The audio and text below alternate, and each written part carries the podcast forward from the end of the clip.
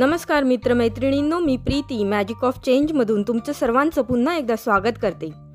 आणि तुम्ही मला सांगू शकता का अशी कुठली गोष्ट आहे जी माणसांना त्यांच्या आयुष्यात आवडते? अगदी लहानपणापासून ते मरेपर्यंत आवडणारी गोष्ट.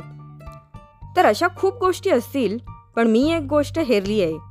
ती जवळजवळ सगळ्यांनाच लहानपणापासून तरुण्यात म्हातारपणात देखील आवडते. ती म्हणजे गोष्टी ऐकणं. नाही का? मला तर खूप आवडतात गोष्टी ऐकायला.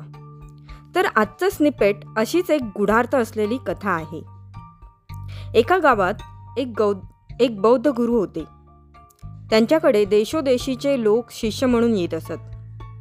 त्यांच्याशी सल्लामसलत करायचे त्यांचे आशीर्वाद मिळावे म्हणून यायचे.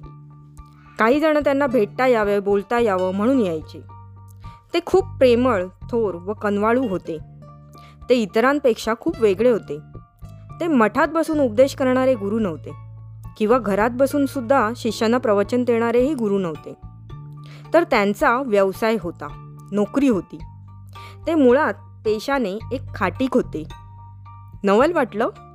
हो तुम्ही बरोबर ऐकलं खाटीकच बोलले मी. आता तुम्हाला वाटत असेल की एक खाटीक गुरु कसं बनवू शकतो? बरोबर ना?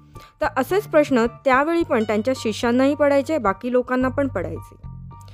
आणि एके दिवशी एका शिष्याने धीर करून त्यांना विचारलं का तुम्ही इतरांना प्रेमाचे अनुकंपेचे दयाळूपणाचे क्षमाशीलतेचे उपदेश देता? मग तुम्ही हा खाटकाचा व्यवसाय कसा करतात? या दोन्हींचा ताळमेळ कसा बसतो? किती विरुद्ध आहेत दोन्ही गोष्टी. त्यावर शांतपणे त्या बौद्ध गुरूंनी उत्तर दिलं की हे प्रिय पुत्रा हे जे मी करतो ते माझं काम आहे. आणि ज्यावेळी मी एखाद्या प्राण्याला मारत असतो त्यावेळी मला त्या प्राण्यांच्या वेदनांची जाणीव असते. जर मी हे काम नाही केलं तर दुसरं कोणीतरी करणारच आहे. आणि जेव्हा मी प्राण्याला मारतो त्यावेळी मी त्याला पाणी प्यायला देतो त्याच्यासाठी प्रार्थना करतो आणि त्या जीवात्म्याला दयाभावनेने मुक्त करतो.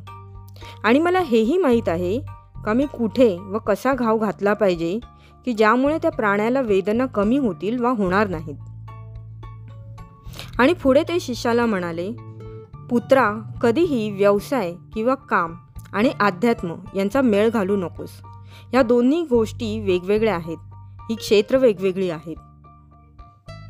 तर आज आपण इथेच थांबूया. खूप गहन मतितार्थ या कथेत दडलेला आहे. विचार करा. ते विचार तुमच्या अंतरंगात भिनू द्या. ह्यामुळे तुमच्या अचेतन मनात काही चमत्कारिक बदल होतील. आणि लक्षात ठेवा कर्म आणि अध्यात्म हे नेहमी वेगळं असतं. नमस्कार.